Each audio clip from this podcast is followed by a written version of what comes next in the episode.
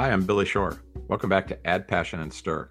It's our weekly conversation about food, passion, and making a difference in the world. And today, our guest is Julia Turshen. She's the best-selling author and food writer and political activist. Julia, I know you wear many hats, and we're going to talk about all of that on today's uh, episode of Add Passion and Stir. Thanks so much for being with us. Thank you so much for having me. I'm, I'm really excited to talk to you.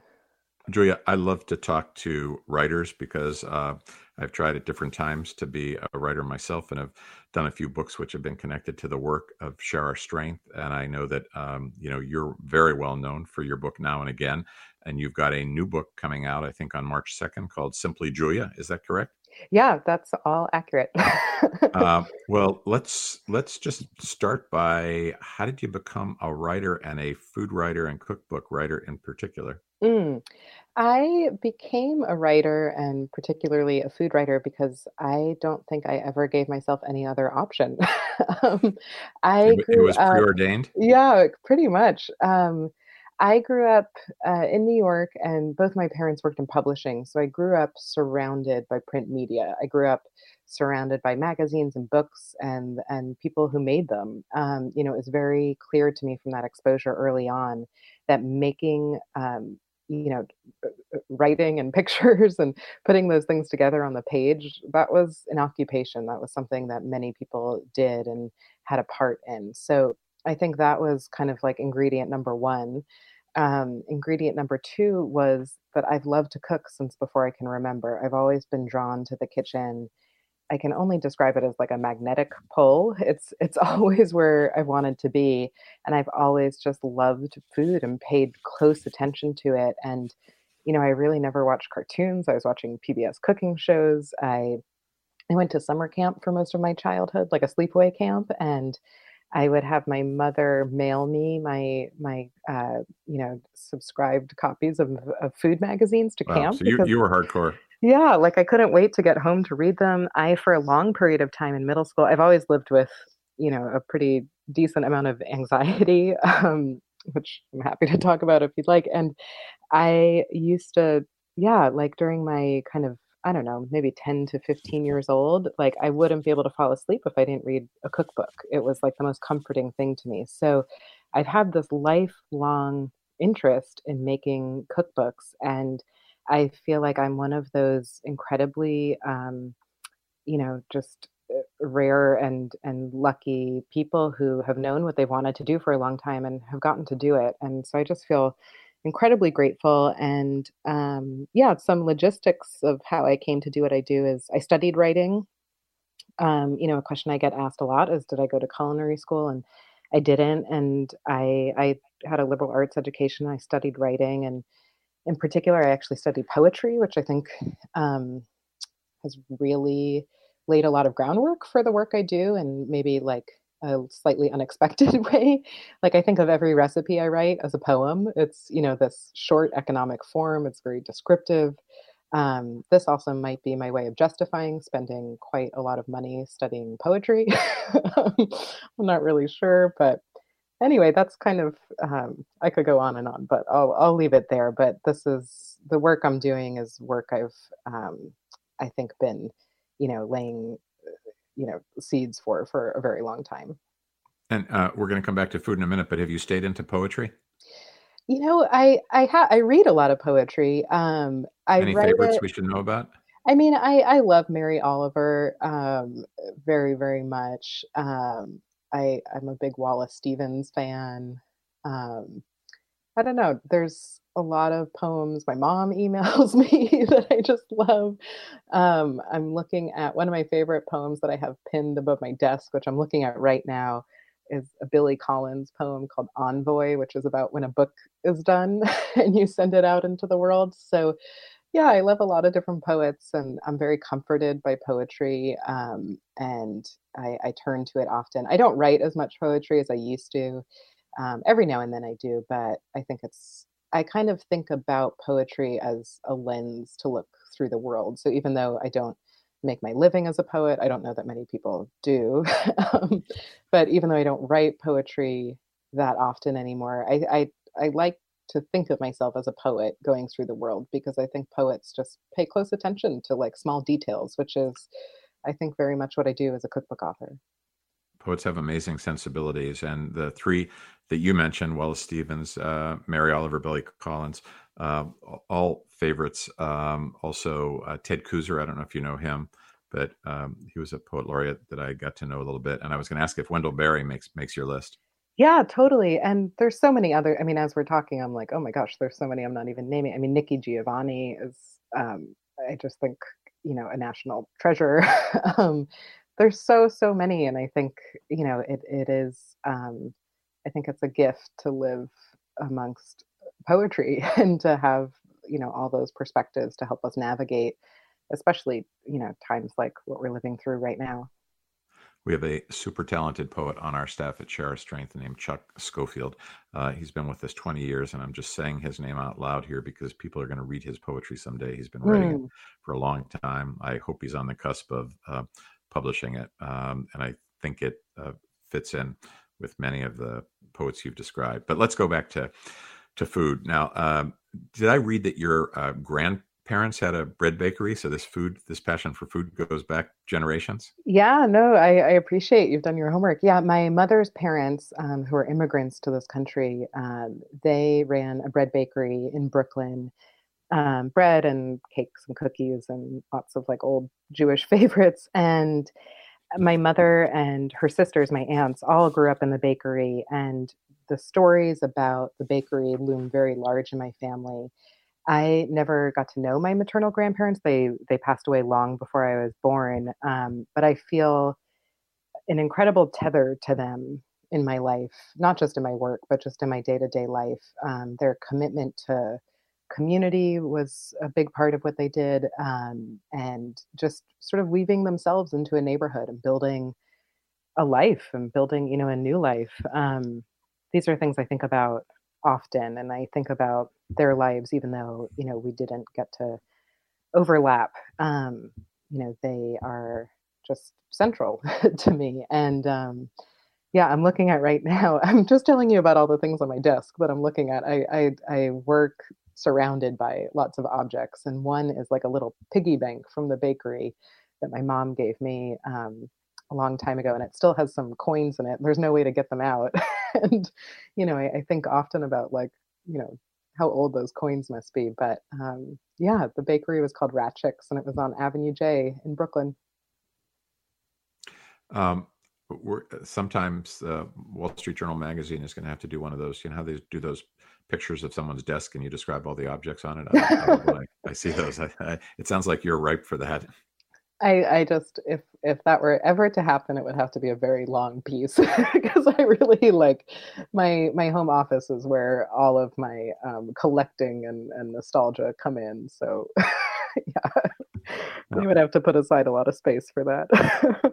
uh, we're having this conversation almost, you know, ten months into this terrible pandemic. And I'm really curious as to how it's changed the way you think about food. If it has, it's, it's, uh, I know for a lot of folks, it's changed their relationship to food a little bit. Um, I've mentioned before on this podcast that, you know, we've started uh, a garden like a lot of people have, and have grown a bunch of our food for the first time ever um, as a result of this. I'd read as part of my homework, uh, I read a uh, piece, um, I think that uh, Grub Street published your March twenty-third diary, uh, which talked about um, some of the anxiety that you felt. And it was just kind of like how you got through that day. And that was in the earliest days of the pandemic. Mm-hmm. And from my point of view, at least, things have gotten so much worse, worse in terms of the pandemic, in terms of our politics.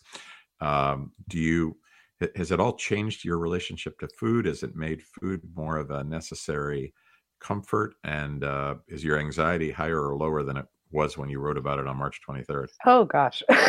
um, my anxiety is is persistent. Um, I think it's changed and morphed as as circumstances have. But um, to answer your first question about my relationship to food, I think, you know, living through this pandemic has, I would say, deepened my relationship to food more than changed it. I think it's it's deepened the things I already do, and um, yeah, the the habits and patterns I have Um, I, one thing I did do, you mentioned starting a garden and growing your own food. And, you know, I'd be so curious to know just how that has felt for you. And one thing that I did um, during, I would say, the late spring through the early fall is, you know, so I live a couple hours outside of New York City. My wife and I are in a pretty rural, like agricultural area, which means we live um, in a in a farm farming region, and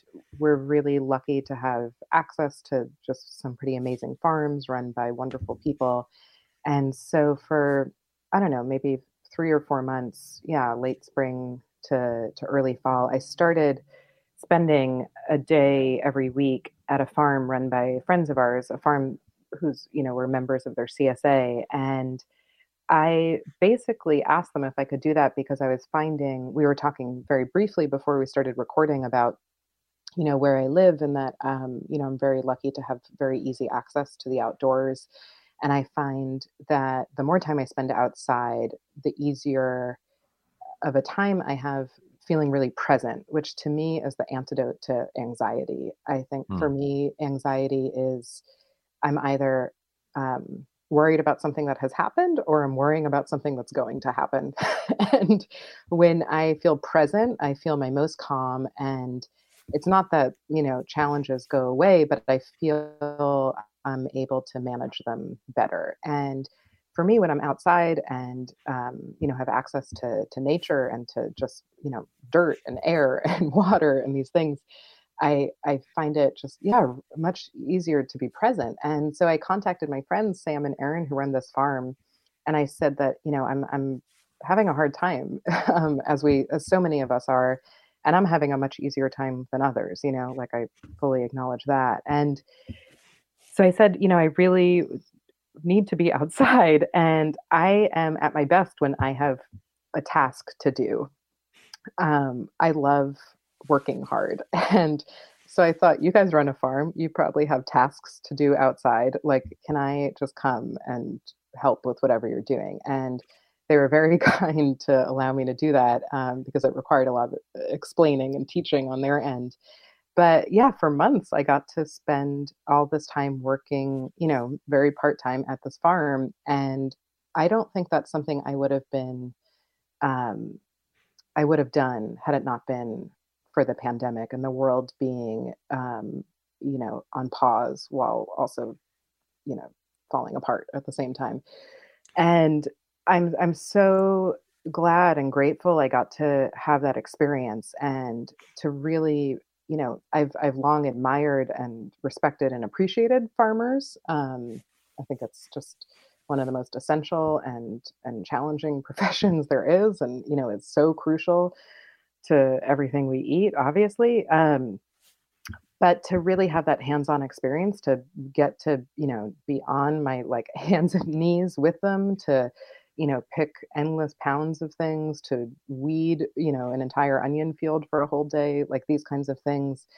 I just, I have such an appreciation for the physical labor that goes into the food we eat. And I'm, I'm so glad I got to have that experience. So yeah, I would say that's something that, yeah, I don't know if it changed my relationship to food because it wasn't like I didn't appreciate those things before, but it, it really deepened um, my relationship to food in that sense. And so that was just like a personal experience, but on like a broader level, I mean, I think the pandemic has just put, you know, a spotlight on the inequality we live with. And I think that food is just one of, you know, I mean, you know this and the organization knows this better than most people. I just think, you know, in times of great distress, we, we see all the places where society just splits and splinters and, you know, where we don't take care of each other. And so I think that has been, you know, on very, very clear display. And um, yeah, I've been involved in, in food organizations in my community for a long time. And so those, um, those organizations have shifted to meet the needs of the pandemic. And um, it's, it's been really interesting to figure out how to continue my involvement. Um, you know, places where it makes more sense to put energy and, you know, less sense in other places, all that kind of stuff. So I guess right now is a time like any other, which is just, it, it continues to move and change. But I think those moves and changes are just enormous these days. And, you know, they're not always on our terms, which is difficult. But anyway.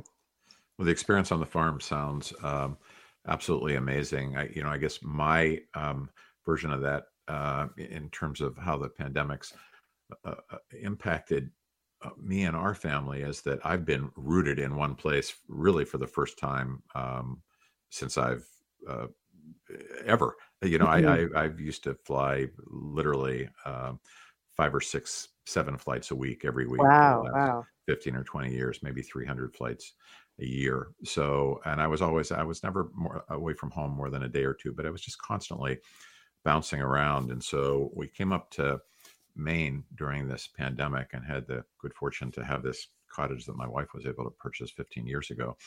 And, um, you know, we'd never been here for more than seven or eight days at a time. And now we've been here ten months. So we're driving around one day and uh, we see this little sign about the Kennebunkport Conservation Trust. It's, it's literally five minutes uh, from our house. We'd never noticed it before, literally five minutes. And it's uh, the trailhead for twenty-two miles of trails. Wow. through completely unspoiled property. And so, you know, my, my strategy has been, I'll, I'll start working at four in the morning if I have to, and I do many mornings, if I can make sure that at some point during daylight hours, I could take forty-five minutes and go take a hike on these trails. So that I, I totally get what you're saying about being outdoors and about being present that way, which nature kind of forces you to do. Yeah. I mean, that's amazing. You have access to that so closely. And I think, you know, part of what you said really um, resonates for me too about, I mean, I never traveled as, as frequently as you did. That that's a lot of time to be in the air. um, a lot of time. But to be in the air. I, yeah. But I used to travel quite a bit for work and was always just coming and going. And, you know, even if it was just to, um, I don't know, a, a grocery shop for just tonight, you know, just like, oh, I feel like making this for dinner. I'm going to run to the store, that kind of thing. That's not something I'm doing now. I'm more, you know, planning ahead for longer periods of time. There's not so much spontaneity in my, my grocery shopping. Um, so all that kind of coming and going has quieted in, in my life. And it sounds like in yours too. And I think, you know, that feeling of, of staying in one place and being very grounded, um, you know, quite literally, like for you hiking, um, you know, I, I take a lot of long walks, um, you know, I've had some time, you know, on the farm, that kind of stuff. Being grounded has been something I've come to just really um, not just enjoy, but also like depend on. Like I feel very antsy if I haven't been able to take, you know, a nice long walk. And I think that, you know, there's so much that um, has been just, you know, indescribably horrific about the last ten months and, and the loss of life and the preventable loss of so many lives is just, you know, deeply unsettling. And I think we've also had a lot of opportunities to, um, yeah, I think get in touch with a lot of stuff that I hope continues, you know, if it's for you and I, if it's, you know, getting to continue to spend this time outside that maybe we've learned has been, you know, really helpful, like that's great. I think just the nature of like when talking to family and friends about our different levels of, um, yeah, sort of uh, like um, comfort or whatever during these times. I think that talking about like boundaries with each other, I think is like an amazing thing. It's something I hope we continue. So, you know, I, I do think there's, I'm always looking for kind of silver linings. I mean, that's, I don't know if that's how I would describe things right now, but I think there is a lot of good, and it's a good reminder that there always is, you know, whatever the situation, and we can, we can look to that and, and learn from that. So I don't know, that keeps me going. It's, I don't know. Yeah. Well, Julia, you raised some really important issues a moment ago about uh, the equity issues involved in food and some of the equity in issues that the pandemic has um, has, has revealed. Um, and, you know, one of the many appeals of getting to chat with you today has been to, uh, for me, has been to be able to talk a little bit about the kind of the political activist side of you. Um, you've, you've also got a book called Feed the Resistance, Recipes and Ideas for Getting Involved, um, which was an Eater Cookbook of the Year in two thousand seventeen. And you're the founder of Equity at the Table, uh, which, uh, I'd love you to tell us more about and what was behind Equity at the Table. I know it's a it's a kind of a digital directory of women and non-binary individuals who are, you know, at the center of the food world. But um, what was the thinking? Why did we? Uh, why did you need to start it? And uh, what's its role going to be in our society? Sure. Um, yeah, I, I love talking about Equity at the Table, so I appreciate you asking. Um, but first, I, I just, I feel like it's important to say, I mean, like, I do not in any way consider myself a political activist. Um, I think it's, I just consider myself an active person. Um, you know, to me, that title is like reserved for people who who do this day in, day out. Um, and I just, I feel a sense of um, privilege in my professional community. You know, as as we talked about right when we first started talking, you know, I've I've known that I wanted to work on cookbooks for so long, and I've gotten to do it, right? Like, there's a lot of people who have dreams of things they want to do, but don't have the access or resources to do that. So I I feel like I've gotten to, you know, do this work I've dreamed of my whole life. And with that, you know, quite honestly, like, dream coming true, I think comes a lot of, yeah, access and um, access to resources. And I feel such a sense of, you know, if I have that access, why not use it to provide more access for other people? So that's kind of what I think about um, with my work with things like Equity at the Table. So as you mentioned, Equity at the Table is a digital directory. It's a database. Um, it is, it's very much just a list of amazing people. And yeah, we focus primarily on people of color and the queer community. And it's a place for, you know, anyone who's in a position of of power, um, you know, who's a gatekeeper of any kind. So that could be a cookbook publisher, it could be um, a magazine or newspaper editor or writer looking to, you know, feature someone. It could be someone who's organizing like a conference um, and looking to, you know, put people on a panel, that kind of thing. Um, it could be someone just in the position to hire someone for, you know, whether it's like a food photographer or a food stylist or maybe a caterer, that kind of thing. It's a place for all those people to go and find people. And you can search Equity at the Table by profession. Um, you can also search by location. We have members across the entire country um, and in many countries across the world. And you can also search by identification.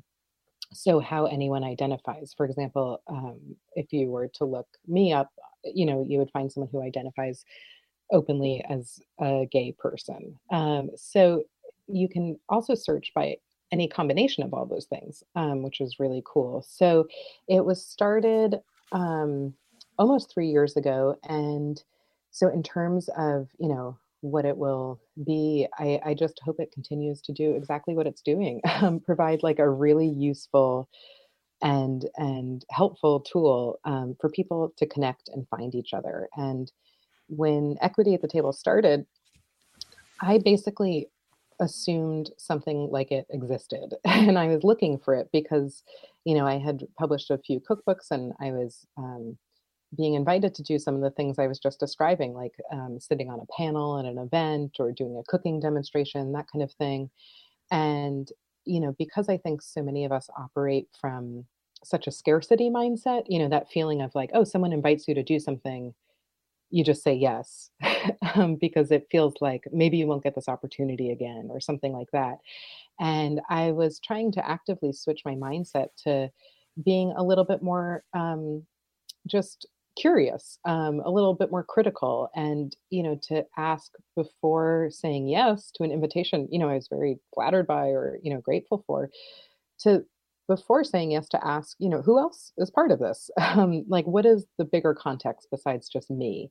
And I was finding so often that I was being invited to be parts of, of, you know, what, whatever it was, panels, conferences, whatever, that included just a lot of other white people. And, you know, I thought that that just wasn't great. And frankly, it was like pretty boring. And, um, you know, so I started recommending other people, and I just kept thinking like, well, wouldn't it be great if just there was like a website you could just point people to? And yeah, as I mentioned, I thought like that must already exist. And there's amazing resources on the internet, um, you know, things like amazing lists of, um, female chefs, that kind of thing. But I couldn't find something as all encompassing as Equity at the Table.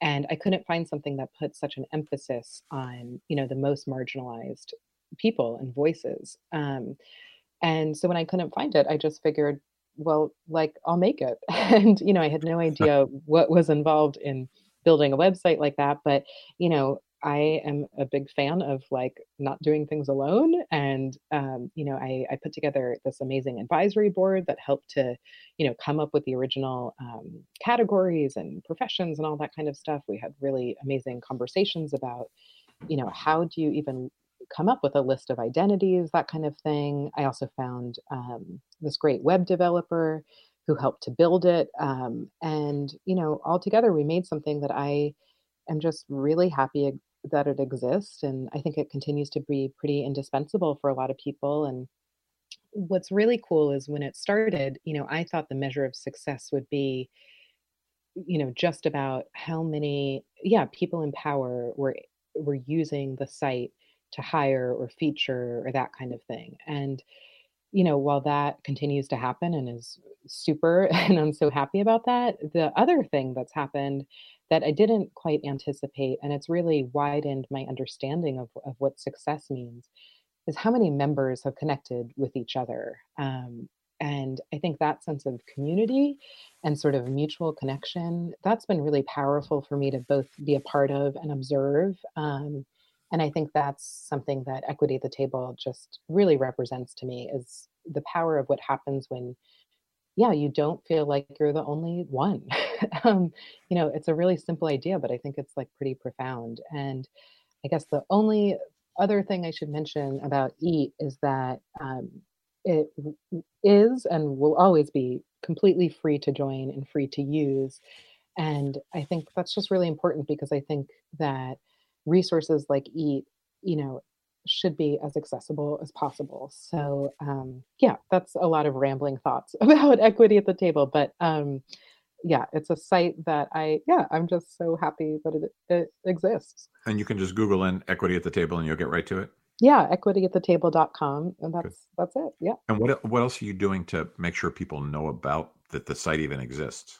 Um, that's a good question, because, you know, when when it launched, which was April twenty eighteen, um, you know, I mentioned I, at that point, had um, worked on a number of cookbooks, you know, so I had relationships with people like magazine editors and, you know, people I had written freelance pieces for, people who had, you know, been kind enough to feature my work. So when when EAT launched, I just personally wrote an email to every like magazine and blog and newspaper, you know, editor and writer I knew, um, and just said, you know, here, here it is.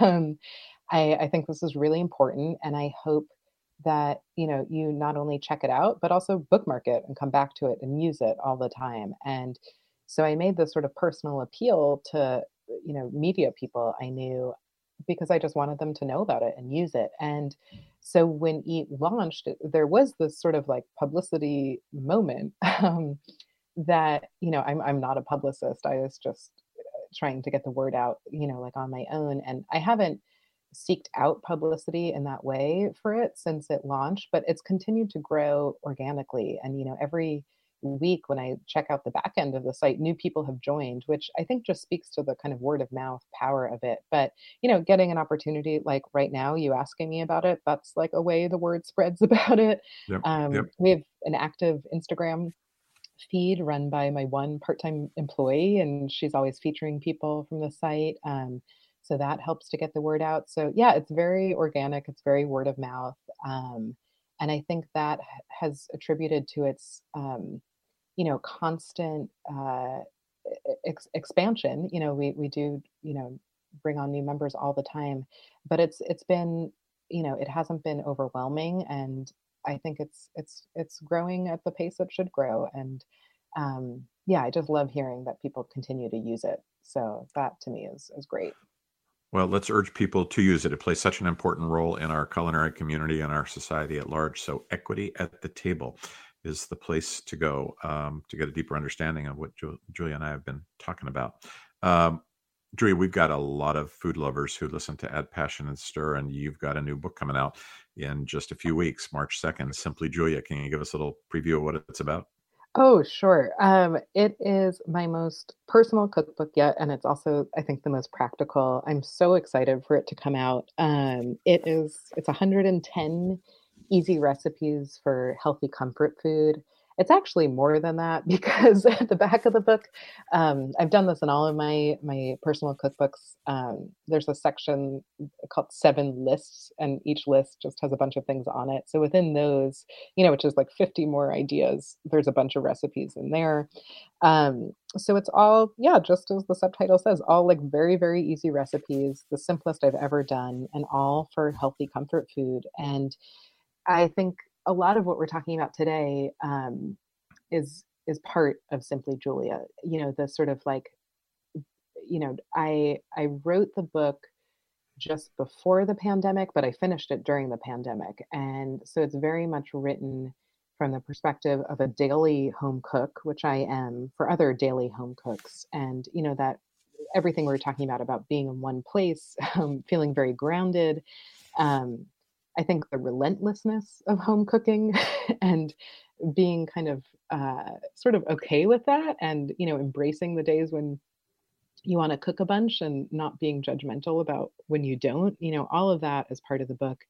Um, I mentioned it's my most personal book. There's things in this book that I haven't done in previous books. There's some essays, you know, some more personal writing. Um, there's a lot of like old family photos, you know, there's a lot of just, um, personal story in the book, and I'm really happy to share that. And the recipes are organized for, you know, for just like the most practical um, uses. So there's, for example, there's a chapter of vegan one-pot meals, whether or not you're vegan. Um, there's a chapter of all like really, really easy salad dressings and sauces. So, you know, you can just spruce up whatever it is you might have in your fridge, you know, maybe a rotisserie chicken from the store or, or something like that. It doesn't matter.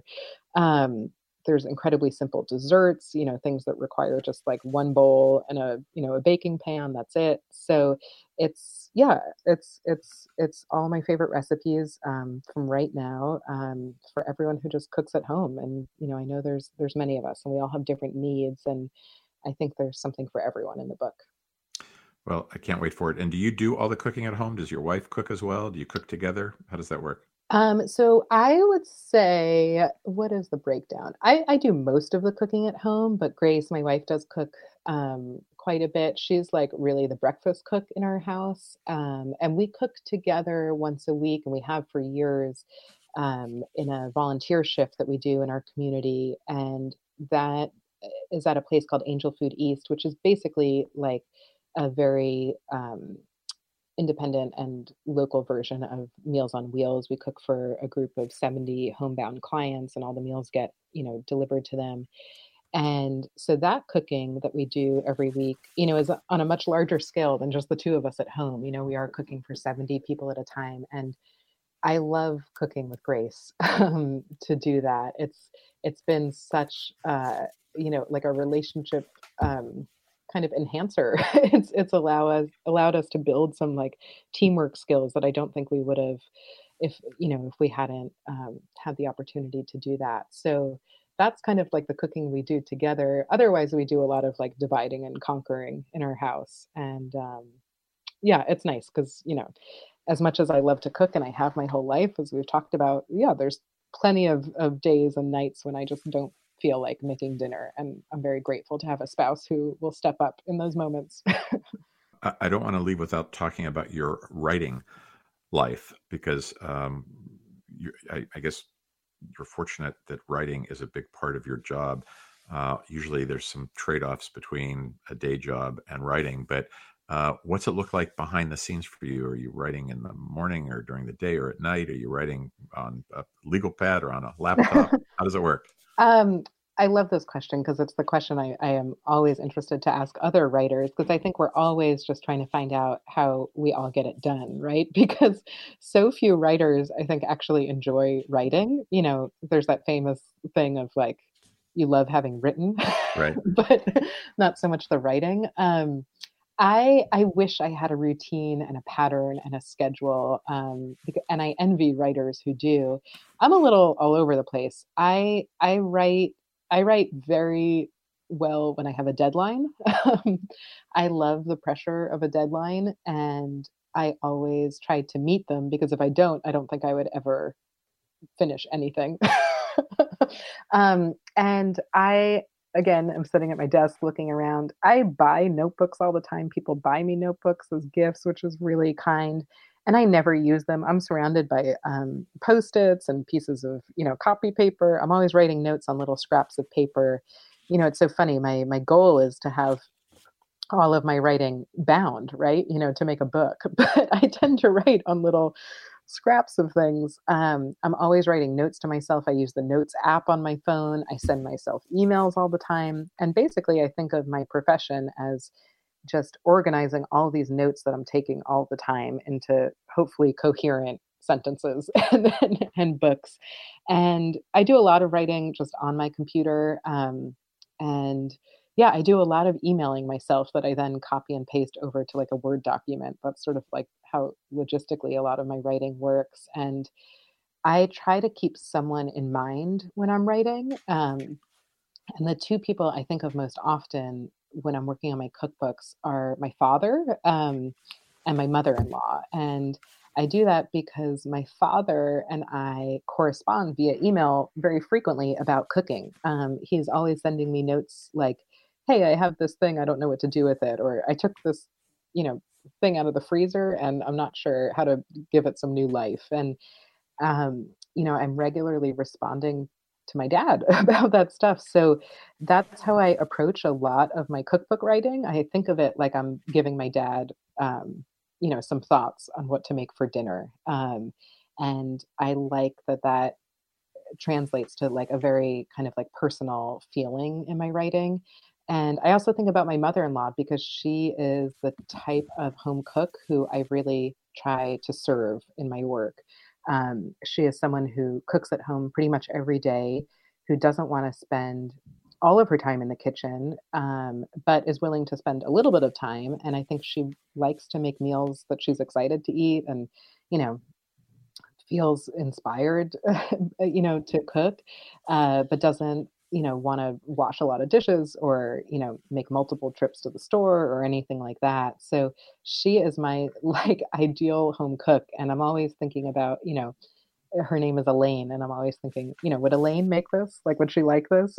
um, and I ask her often. I send her a lot of recipes to try out and I get her feedback. So yeah, those are the two people I keep in mind. Uh, it's so interesting the way you describe it, Julia. Of the four books I've written, almost Uh, everything in them uh, was in originally in the form of a letter to somebody, mm. so that I could be talking to a person and not feel like I was standing at a podium or on a or on a soapbox being preachy or or, or something like that. Yeah. Uh, but the, but the, the catch for me is that I feel like it's only real if I send them. So I have all these people getting letters that they have no idea what, why they're getting them. Um, And it's usually just a handful of people that have now, you know, become acclimated, whether it's Chuck Schofield or my wife, Rosemary, or my sister, Debbie, uh, or the, or in many cases, my colleagues that Share Our Strength. Uh, and then it's often sometime later where I look back and I realize that, you know, I don't know what, but of all the notes that I've sent in the last uh, year or two, eighty percent of them have a common theme that I probably didn't even notice when I mm. s- set out. Mm-hmm. Uh, and then I kind of gather in all those little, you know, I think of them as bricks that need, you know, mortar to hold them together. Then I kind of gather them up and and start to put them together. But in the same way, I find that if you're writing to a a person and you're, you, I mean, you're just basically keeping it real, it's got a tone that you aspire to. And when I read your writing, I can, now that you say it, I can see that your writing is so accessible and so elegant and so, you know, it's like, It's like you're in conversation with me when I read it, which is, mm. I think, you know, what a writer should strive for. Well, I really appreciate that. Um, uh, it means a lot to me to hear. And um, yeah, it feels like mission accomplished, right? Like that's, that's really, um, yeah, I thank you for that. And it's really interesting to hear, you know, a sort of similar process that happens in your work. And I think that's, you know, the best we can do, right, is to try and just connect with each other. And I think that happens one person at a time. And sometimes when you have the opportunity to do something like write a book, you can reach more than one person at a time. But for me, thinking about it as just one person at a time is really um, just a very helpful framework. Well, that connecting is the last thing I want to uh, ask you about, because uh, I know we're running out of time, but uh, we all talk about how food connects people, and we all, you know, have a basic sense of kind of people coming around the table and the universality of, of food and of eating together. Um, but I always like to hear um, what it means to, to each of the folks that I talk to. And I know you've talked about, uh, you know, the degree to which you know, um, you've created a, your your work and your writing has created a community of uh, of people who like to cook. But when you think about how food connects people, what what words would you use? How do you how do you put that into words? Hmm. I mean, it's such a huge idea, right? But um, one thing I think about frequently that always just makes me laugh, but I think speaks to what we're talking about, is like a bunch of people sitting around a table that has no food on it. Like, that's a meeting. Right? And like, no one enjoys a meeting, but you put food on the table and it's a meal, and it's, it changes everything. It changes how we interact with each other. It changes body language. Um, it changes just the spirit of the conversation. And, you know, that's just like a, a visualizing example that I think is really useful to talk about this, this topic. Um, but I think it's something we've all had experience with. And, you know, a lot of this is, is hard to talk about during the pandemic because we're not gathering the way we used to, or it's not hard, it's just different, right? Um, but I think about, you know, the feeling of meeting someone new for the first time, whether it's, you know, maybe on a date or like a professional contact, like a meeting or something, um, and meeting for a meal, like, you know, a lunch meeting or something like that at a restaurant. And it's always really awkward when you first get there and, you know, you don't really quite know what to do. But then the minute, you know, a salad or a soup comes and it gets set on the table, I think that we, we change how we interact with, e- with each other and how we talk to each other. And I think that is one of the highest powers of food, is it's not about the food itself. It's about how it changes the dynamic of the people who mm. are eating it together. Um, so yeah, there's a million different versions of that and things we could talk about, but that's, yeah, the first one that comes to mind. So, yeah. Well, hard to say it better than that. Thank you. Um, I am so glad we've had this opportunity, Julia. Uh, I want to thank you again for your work. Uh, I want to thank you for Equity at the Table, which is so important in our community. And I just want to urge everybody to keep their eyes out for your next book, Simply Julia, coming out on March second. Thank you so much um, for your time. I've I've loved talking to you, and I appreciate all the topics you brought up, and you know, and the thoughtfulness behind your questions. And yeah, this was a really nice way to start this day. So thank you. Well, thank you. We've been talking to Julia Turshen, best-selling author and food writer, whose new book will be Simply Julia. You've been listening to Add Passion and Stir. On behalf of our entire team uh, at Share Our Strength and our producer Paul Whittle at District Productive. Thanks for listening. You can go to add passion and stir dot com to find previous episodes, and you can rate them, rank them, subscribe, and share them with your friends. Thanks so much for listening. I'm Billy Shore.